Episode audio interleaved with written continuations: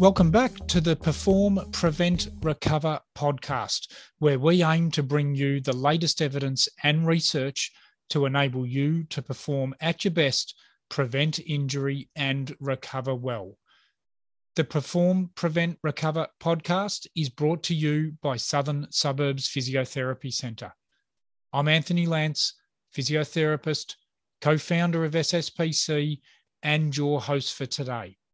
Well, thanks for tuning in to episode 22. We had a great response to the recent two episodes on total knee joint replacements with orthopedic surgeon Chris Jones. So we thought we'd keep up our knee theme and talk about another massive knee issue in society today, and that's ACL injuries and reconstructions. The past episodes on knee replacements were more for the middle aged to older demographic that we treat but ACL injuries are definitely more so directed to the younger sports person. And it just seems like we're dealing with younger and younger people that are facing this devastating ACL injury dilemma. We've seen some brilliant technological advancements over the years when it comes to joint replacements. But when we talk about ACLs, it's not so much the technological advancements, it's more our advanced knowledge related to the rehabilitation that we do that has forced us into a massive rethink on how we approach and manage our ACLs. So we've got an incredible opportunity today to talk about all these developments with sports physio and ACL guru Mick Hughes, and he'll talk us through every stage from injury to return to sport. And in fact, for the second time in a row, we covered so much ground in this interview that I've had to break it up into two podcasts. So, in this first one, I talked to Mick about why Australia has the greatest rate in the world of doing ACL reconstructions. We talk about why we're seeing more and more ACL injuries, and really importantly, why we're seeing an alarming increase in young children having ACL injuries and RECOs. We also cover the risk factors for ACL injuries. We go through the signs and symptoms we look for to diagnose it, why there's often minimal or no pain after you rupture your ACL, and a whole lot more. And that's just in episode 22, with more of Mick Hughes's wisdom to follow in episode 23 as well. So before getting into today's episode, if you're enjoying our podcast, please don't forget to hit the follow button on our home site, and that'll make sure you don't miss an episode. And it's also great if you've got any comments or feedback, leave them on our site. But for now, let's get into episode 22 with Mick Hughes. In today's episode, we welcome one of the leaders in our physio industry, Mick Hughes. Many of the ACL podcasts are actually directed to us as physios, and there's not many around to help educate those of you that might need or are contemplating or have even already had an ACL reconstruction. And we know in our physio world that if we can educate you all better, then we've done a better job and we're going to have better outcomes. So it's a fantastic opportunity to have someone on board today who's devoted so much of his clinical career to ACLs. Uh, Mick has been a physio at the highest level of sport as head physio for the Collingwood Magpies netball team, where I'm sure he saw a few ACLs, um, along with being physio for multiple elite junior sports teams. He's educated tens of thousands, probably more, uh, physios around the world. And he's also got that rare double expertise of exercise science and physio. Um, so we'll delve into a bit of that. But Mick's love over the years has funneled into ACL rehabilitation. Uh, and together with colleague Randall Cooper, he's developed a bit of a Bible that we all use called the ACL Rehabilitation Guide. Um, certainly, everyone here at SSPC uses it for our ACL programs. And Mick's educating physios all over the world uh, with ACLs through his uh, role as director of, of Learn.physio. So, um, welcome, Mick Hughes, to the podcast. What a wind up. Thanks very much. That's a, that's a hell of a lead in. Anthony, yeah. I appreciate appreciate the kind words, mate. It's it's nice to be here and um, yeah, be able to talk shop and hopefully help some of your um, yeah patients uh, get a little bit more information to help them with their rehab journeys or even their treatment choice decisions. You know, like we we know we talk a hell of a lot about it, but yeah, that's not it's not all um, doom and gloom when you have an ACL injury these days, and, and, there's a bit more choice available for some people. So yeah, no, I'm, I'm stoked to be here. So thanks for ask, asking me to come on board. Yeah, great. Um, and look, certainly, you know, as I said to you beforehand, I, I, don't think that, you know, there's so much directed at physios, which you've done well in educating all of us, but this is um, down to our patients trying to educate them better. But look, before we get right into it, can you start by telling us how you went from a country New South Wales boy into the ACL physio guru yeah. you are today? What was the pathway? Uh, um, I st- tripped and stumbled a fair, a fair bit of that journey. yeah. Yeah, I um yeah, to be honest, I wasn't the, the greatest of all um, high school students. I was probably a bit more interested in in playing sport and socializing with my mates rather than sort of hitting the books and studying too hard. And um, which which then sort of in, in a way and and certainly um, the silver lining to that kind of uh, year, year 10, 11, 12 journey um, was that I, I, got into exercise science first, um, albeit on the back of a principal's recommendation um, and a year off after high school right. Um, doing a PT, personal trainer's diploma, because I didn't even get enough marks to get into exercise science back right. in uh, back in 1999. So um, yeah, uh, yeah. So anyway, that that sort of opened up those doors, and I really, um, I really, yeah, fell in love with the whole exercise science world, and and the general health principles about getting fit, getting strong, and being able to help people, um, know, rehabilitate injuries. And I had a couple of placements in physio clinics in my last year of exercise science, which really sort of opened up my eyes to the physio world. After having a few injuries myself, playing basketball as a kid, um, it just sort of really strengthened that uh, desire to be a physio one day. And so, after coming, you know, most 22, 23, 24 year olds head off to the UK and do a UK uh, visa stint. We can't sort of do that at the moment, unfortunately, for those kids. But um, back in the day, I went over and had a good 12 months over in the UK and, and did that and, and came back with my tail between my legs and, you know, 25 and not really having much of uh, life direction at that stage. Thought I'd better pull my finger out and have a crack at physio and got, I got accepted, and it was the only physio school that said yes to my application. Right. Enough. Yeah. Um, so James Cook University up in Townsville um, was the only uh, you know physio school that said yes to one of my many offers all around Australia that I, I, I sent my application to, and they said yes. And I uh, packed up my little Ute, Subaru Brumby Ute, and drove up to um, Townsville, where yeah I, I started my physio studies and finished um, finished there after four years. And um, yeah, so was, that, that's kind of how I sort of became a physio. It was a bit of a long-winded journey compared to most, but one that was uh, yeah really enjoyable.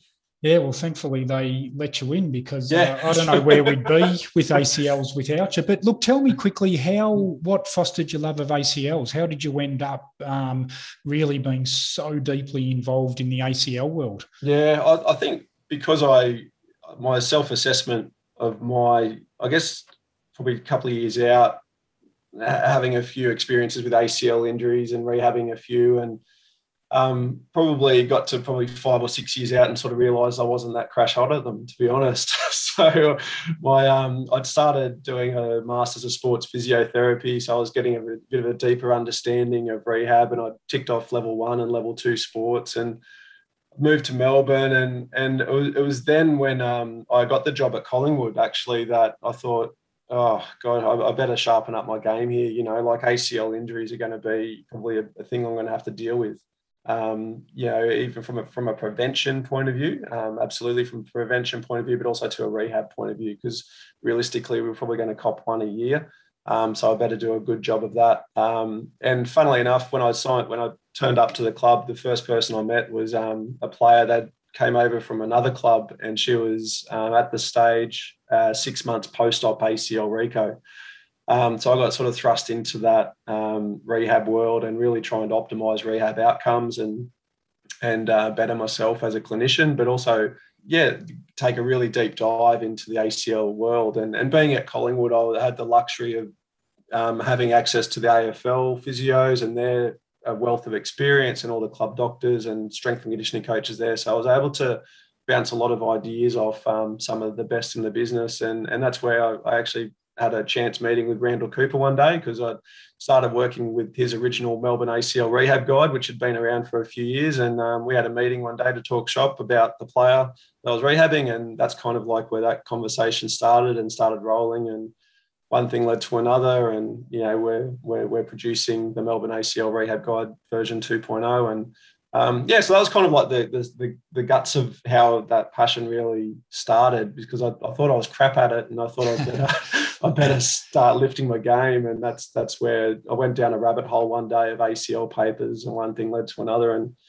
here we are. Here you are. Yeah. Well, yeah. let's um let's start simply with the ACL. Everybody knows what an ACL is. What why is it so critical? Like we've got a PCL, and that that's often mm. or that's rarely operated on. We've got medial and lateral ligaments, which are often damaged in sport. But what is yeah. it about the ACL? Why is it so critical to us? Yeah, it's it's largely due to i mean to be fair like it's um it's just another it's a piece of it's a ligament it's a you know three centimeter piece of tissue that sort of helps control the knee much like the pcl um, and the medials. But the the acl certainly got a really important role more so you know it, it helps stop the translation of the tibia on the femur so it stops that forward movement of the shin on the thigh bone but from I guess from the, a more advanced point of view, it certainly controls a lot more rotational forces, which for uh, for athletes um, that are involved in pivoting, twisting, cutting sports, it's that lack of control when your ACL is absent and um, you know your neuromuscular, so your muscle system is not sort of on song. Um, and maybe not to the best of its ability in terms of strength, control, coordination, and balance you, you really need that extra support from that ligament to control the, the, the shin bone underneath the thigh bone, particularly with those landing, cutting, pivoting, twisting movements. And that's unlike the PCL, which basically stops the, the, the shin bone falling back on the thigh bone and the medial and lateral ligaments helping that sway left to right. The ACL's got that really all important role of controlling rotation in, in pivoting, twisting movement. That's why that's why it probably um, it gets a lot more credit um, in research circles, and um, it's almost like a really uh, revered ligament, I guess, when it comes to the body, the human body, because it plays a huge role in dynamic stability. Well, yeah, sorry, structural stability of the knee in those rotational pivoting movements. Yeah, look, it certainly played an integral role in surgery in the past, and I want to I want to put a stat to you, which um, the Medical Journal of Australia says that Australia's got the highest reported rates of ACL injury and reconstructions mm. in the world, and between the years 2000 and 2015, so 15 years, the rate of reconstructions in Australians under 25 had risen 70 percent. Mm. Um, what is it with the Aussie ACL? We got yeah. some our ACLs, or are we just operating more than anyone else? Yeah, I think um, yeah, there's a couple of things. There's, there's also to New Zealand showed some similar figures to that in a in a paper. You know, I think it was a 10 or 15 year registry. They sort of did a they did a similar similar find they found a similar finding and over in the UK as well they found similar kind of trends that over a 10 to 15 year window ACL reconstructions were going through the roof um, even here even here in Victorian pediatric populations over a 10 year window as well we're seeing you know big jumps in our real young kiddies as well which is really mm. sad to see um, uh, yeah, it, it's it's interesting. I, I think it's a, probably a global problem, but certainly we see a lot of it here. But yeah, yeah, really, you know, Australia is a very active, you know, country. We've got lots of really great sports and active populations. And probably our sports down here are quite unique. You know, netball, uh, touch football in some of our Queensland, New South Wales states, not so much down here, but certainly AFL down here in Victoria, South Australia, Western Australia. You know, those really high pivoting, twisting, cutting demand sports where we play a lot of here. It's not that they don't play them anywhere else in the world, but we've got probably some unique sports down here that probably aren't played so much in America uh, the UK, Canada, and, and New Zealand, um, especially when it comes to AFL, we're pretty much the only sport in the world that plays it. But in terms, I guess, reconstructions and, and injuries, I mean, given that we do reconstruct a hell of a lot of ACLs here in Australia, I think it's a fair argument to say, even though those papers are looking at reconstruction rates, not ACL injuries, if our reconstruction rates are going up and we operate on you know, 90, 95% of cases, it's fair to say that our ACL injuries are going up as well. Now, there's probably a couple of two. There's probably a couple of schools of thought. There is that, and there's you know I, I don't have any hard and fast literature on this. This is more so conversations I've had with sport doctors and orthopedic surgeons and what they think's going on. And the theory is is that in one sort of kettle, in one sort of uh, school of, of thought is that the ACL injuries are happening more frequently because we're seeing a population of kids that's heavier and bigger than ever before in past generations of kids, combined with the fact that they're largely more sedentary now than ever before as well, which is a bad combination to have. You know, if we go back within ourselves, you know, 20, 30 years, I know when I was a, you know, when I was a, you know, six, seven, eight, nine, 10 year old, even teenager, I was out playing a lot of sports and, and having that general play. I didn't have much technology and didn't have many video consoles and, and that kind of stuff. And, you know, that general play um, so being more active and then playing a wide variety of sports, you know, the theory is that general play and general adaptation to different things and being active is certainly something that can be helped. And now we've got a bigger, heavier kids, but more so, you know, uh, less active as well as a, as a whole is contributing to some of these ACL injury rates we're seeing. The other school of thought is, is that we're seeing more specialised programs than ever before too. So we've got two two ends of the spectrum. Yeah. So we've got the um, now we've got you know elite pathway soccer programs where the kids are only playing the one and only sport all year round. Netball probably not so bad, but certainly soccer and some other you know in AFL as well. We're probably seeing a lot more sport specialisation than ever before too, where the kids are just going over and over and over and over at at that one activity over again without much variety in their in their weeks and months per year. So that's probably I think that's a fair assessment of, of why things are happening at the rates they're happening at the moment. Yeah, it's um, it's, it's sad to see though when you hear those numbers that the numbers are going up 70%, you know, here, here, there, and everywhere over 10, 15, 20 year periods. Let's take a short break and have a quick listen to a snippet from our most recent podcast with orthopedic surgeon Chris Jones. There were so many fantastic points that Chris raised that it was hard to know which bit to pull out. But take a listen to what he had to say about the importance of getting your knee straight and doing your exercises consistently after having a knee replacement. So, that early range is important but the terminal range comes when the swelling comes out of the knee. Um, getting the knee straight is much more important. I can make your knee bend at four weeks. I can take you to an operating theatre, give you an anaesthetic, and, and, just gently push the knee and stretch the scar tissue out and make it bend while you're asleep. But I can't make your knee straighten. Uh, you have to make your knee straighten, and your sure. physio has to make your knee straighten, and, and, you really have to stretch it out. And it's if, if you ask me, is it more important to concentrate on achieving a fully straight knee or a really bent knee? My opinion, in the first six weeks, it's more important on achieving a fully straight knee because I can't address that down the track.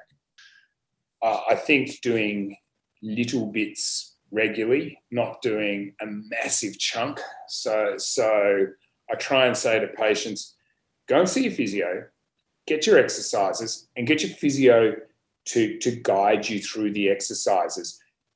You need to do the exercises yourself regularly, many times through the day, not do nothing and go to your physio twice a week and do everything in an hour.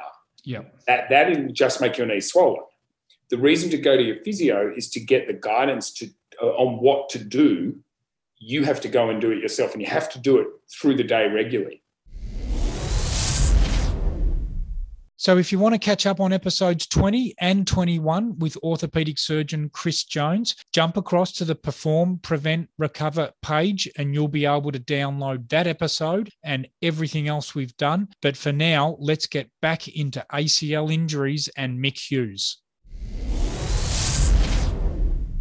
That's a really good summary. And again, reading this little bit from the Medical Journal of Australia, you know, they were saying that the greatest increase in these ACL injuries and recos is in the under 14s, which, as you said, is, is yeah. a real worry. And um, uh, it's interesting, you know, you say the longer season and, and the specialisation, because I'm sure you find this the same. And particularly with some of these kids with their, you know, growth related pains, is that, you know, you in your in your 30 minute consult, sometimes you ask them to tell you what what they're doing, and 20 minutes in, they're still going through their yeah. age. And it's sort of staggering how much and how intense and how competitive kids are doing these days. Yeah. and so um, and so you really do think that is a factor in in in injuries per se in kids? Yeah yeah no, no doubt. Uh, and not just acl injuries it's probably a, a, lot of different injuries. They're, they're probably the two main two main features we're seeing. Um, and and you know you can probably start delving into the load management then Um, that probably sort of goes hand in hand a little Yep. bit with with training specialization, but certainly uh, mismatches in load management as well. When you've got kids that are playing multiple sports, that and and this one, I guess, you know, takes a slight deviation from the spe- specialization. But you've got some kids who will also play two or three different sports, which which is great for their movement variation and variability. But when you've got two or three different sports competing for that kid the training sessions and games and you know they've got these young developing kids going through growth spurts and all sorts of different things you know they got school demands and it's uh, gosh it's it's just a, a hive of activities hive of activity for these young kids and a lot of them can you know suffer from you know you know stress and anxiety and poor sleep and poor nutrition and um, you know all these things absolutely will will contribute um, Yeah. so that it, it would be absolutely multifactorial but we're probably they're, they're probably the two or three big ones that that we're seeing and, and ACL injuries you know that's the king or the queen um, of all the injuries like you know as as we know it's it's the one that'll knock the the young athlete out of sport for a, a much longer time than any other injury that they'll sustain in the lower limbs Yeah, absolutely. And what's the biggest cause of ACLs that that you see, like in sport? Someone comes in. What are you finding as the classic causative factor of a of an ACL injury? Yeah, it's largely um, about 70, depends on the paper you read, but about 70 to 85% of injuries will be non contact in nature. So which is it'll the- opposite to what people think, isn't it? Yes, generally? yeah, uh, yeah, that's right. You hear people's stories saying, you know, they, you know, their, their reaction would be, you know, someone pivoted or twisted, and um, it was like that, that caused the ACL injury. It's like, yeah, like it, it's not this brutal direct force to the outside of the knee or a big knee clash or a big crunch crunching tackle. It's more often those really subtle, innocuous uh, movements that the person sustains. So landing from a jump and and looking over their left or their right to then make the next play upfield and, and their knee buckling inwards upon that landing or you know they're they're looking to de- defeat um, you know burn off a defender and so they you know they make this really hard cut plant and pivot and their knee buckles in with not a person touching them um, so those pure non-contact movements where there there hasn't been someone push them or bump them or you know knock them that that's obviously considered a non-contact injury. But there's also too a, a second part to these non-contact injuries called indirect contact um, which make up that 70 to 85% now these indirect contacts are, are certainly relatively common in in sports like basketball soccer netball where the person gets bumped in the air. Um, so their planned landing position or their planned landing strategy is now moved and they haven't really reacted in time. And so that that bump in the air, even though no one no one's knocked into their knee when their land was on the, their foot was on the ground or their knee was on the ground, but their planned landing strategy is now different, and so they don't know where to control their body. And, and unfortunately, there's a lot there's a lot of injuries that occur in these indirect contacts as well, when there's been a bit of a, a force midair or just before the person's made a plant and cut, they've just sort of thrown them off course a bit. So we see those quite a bit, but they're they're by far and away the most common types of um, ACL injuries we see, with the remaining 15 to 30 percent coming from that true contact brute force to the outside of the knee. Yeah. Okay. And what about um, gender? Like again, with football um, having such a, a, great pathway with females now, and you've been involved in netball, which is traditionally a high knee injury sport. Yeah. Again, the papers, and, and we're really driven by papers, which is good because it makes us all a bit more accountable, I think, um, and responsible. But the papers will say women and, and um, females are anything from two to four to two to 10 times yep. more likely to do their ACL. Why?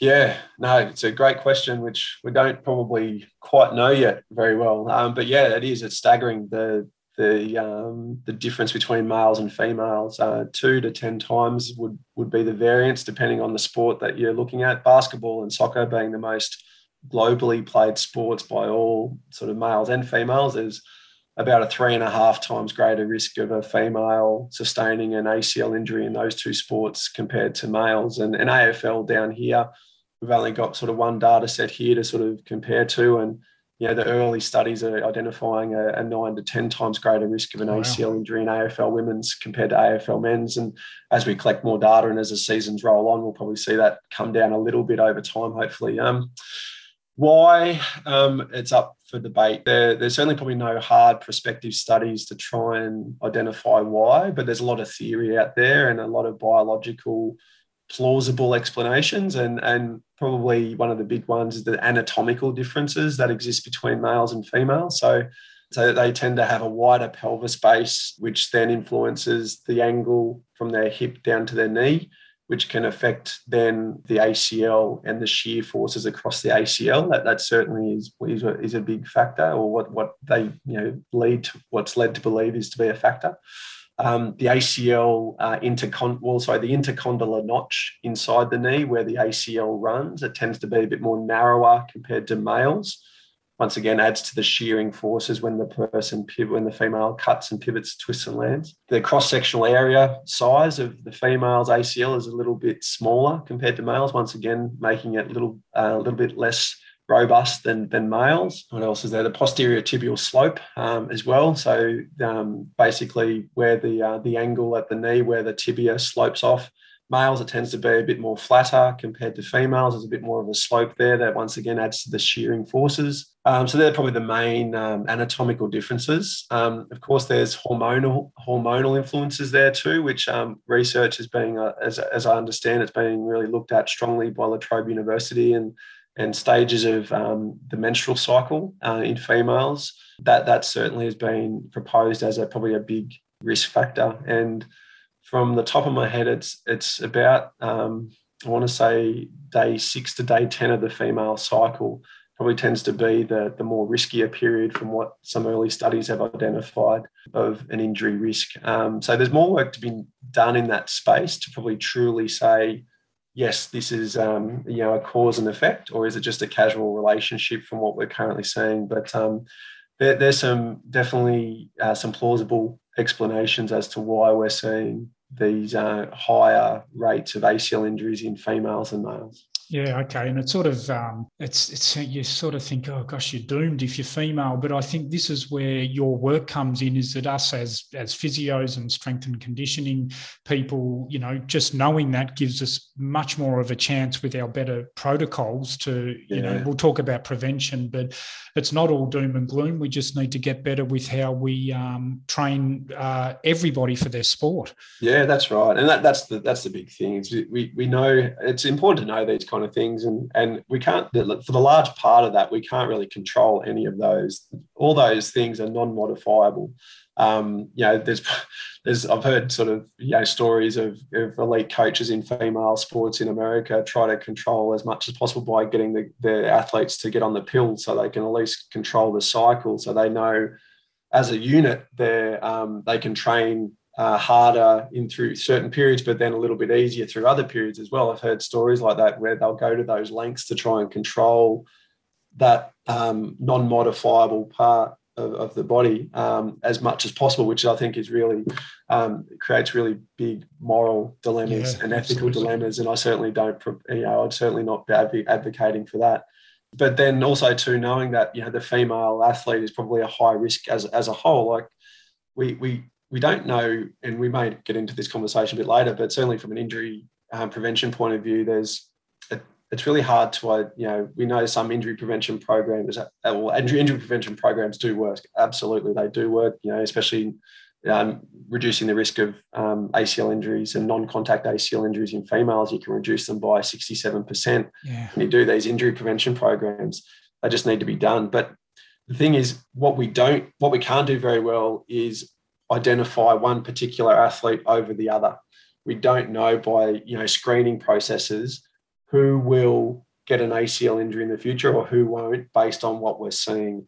So that kind of leads into the argument then you know in injury prevention everyone gets the vaccine you know everyone um, regardless of what their past injury of history is who that athlete is is it male female is it old young what's their profile who cares everyone does these injury prevention programs regardless of your injury risks you know profile um, that's kind of what the key message is there too um, yeah okay and are you seeing as said well, we might uh, get time to talk a bit more later but your general feel on these injury prevention programs are, are you seeing it more done than not done or vice versa yeah, I think it's improving. Yeah, I, I think it's improving. They're pretty accessible, aren't they? The programs. They, they are absolutely. It used to be a little bit. Yeah, they used to be not accessible at all, other than football um, or you know, you know, soccer.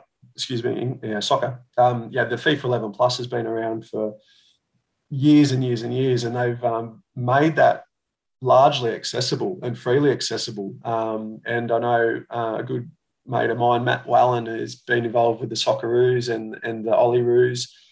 He and his sort of team of researchers have developed a, a program, uh, well, probably an extension and, and, a betterment of the 11 plus program called the Perform Plus, and that's just been released as well. They've got a great website with um, you know videos that you can watch and, and um, learn how to prescribe, and you can modify the programs to suit each individual athlete. The Netball Knee as well has done a great job of um, you know putting together a great online resource of injury prevention exercises for young netballers, ranging from the the elite junior or recreational junior all the way to you know professional. So they've got four different tiers of exercises and programming to get the best out of that injury prevention program. So I think it is improving based on those um, resources that are out there. But I think if you went back 10 or 15 years ago when people didn't have, you know, internet so freely and certainly some of these um, great online resources at the tip of their fingertips, I think probably you had to be a little bit more proactive in trying to find those resources or be involved in a club that had a few more resources yourself, you know, have, have the luxury of having a, you know, a trainer to go down and run you through the warm-ups and all that kind of stuff, or you know have have a parent who's a bit more invested in in this program and, and injury prevention and but but now it's certainly becoming a lot more commonplace but there's still a lot of resistance out there um, to these programs because people I don't know whether or not they think they could do them better better themselves or or whatever it is but there is still barriers out there for some of these programs to be done and I, and I reckon it's the community level athlete and the community level kids that have probably got the greatest barriers there because the people who are coaching those those young kids that in that non-elite pathway, they're, they're largely the mums and dads of, of the kids. So those mums and dads, you know, they're probably of, of our era, you know, 40s in their 50s, and they don't probably don't know any better yet. You know, they probably have they're doing the things that they did, you know, 20, 30 years ago, you know, that slow, steady jog around the oval, that slow lap around the, the netball court, followed by a few stretches, and that's the warm-up. Whereas as we know, it's it's evolved dramatically in the last 10, 15, 20 years. And we, we've now got these really great programs that are structured and are, you know, they're, they're programmed specifically to prevent injuries or reduce the risk of injuries anyway. And, and, and um, yeah, they're, they're, they're out there. It's just really alerting the people who, who don't know about them. And I'm, I'm still surprised every now and again, you know, talking to parents of, of young soccer players, netball players, and, and they haven't heard of the netball knee, they haven't heard of the 11 plus, but those people are getting fewer and fewer and fewer as time goes on. Well, that's it for episode 22, and that's only half the story. In the next episode, Mick will continue to talk about ACLs and will cover not only the ins and outs of the surgery itself, but also the decision making around whether a person really needs a reconstruction. So, Mick talks as well about his rehabilitation guide. He talks about the importance of strength in rehabilitation, which muscles are crucial to target, timeframes on return to sport, prevention programs, and a whole lot more. So, you can see why we had to break it into two podcasts. I'm sure there's already heaps of great points and tips you've all gained. So thanks for listening. And if you haven't already, don't forget to hit that follow button to ensure you get notified as soon as we release the next edition with Mick Hughes.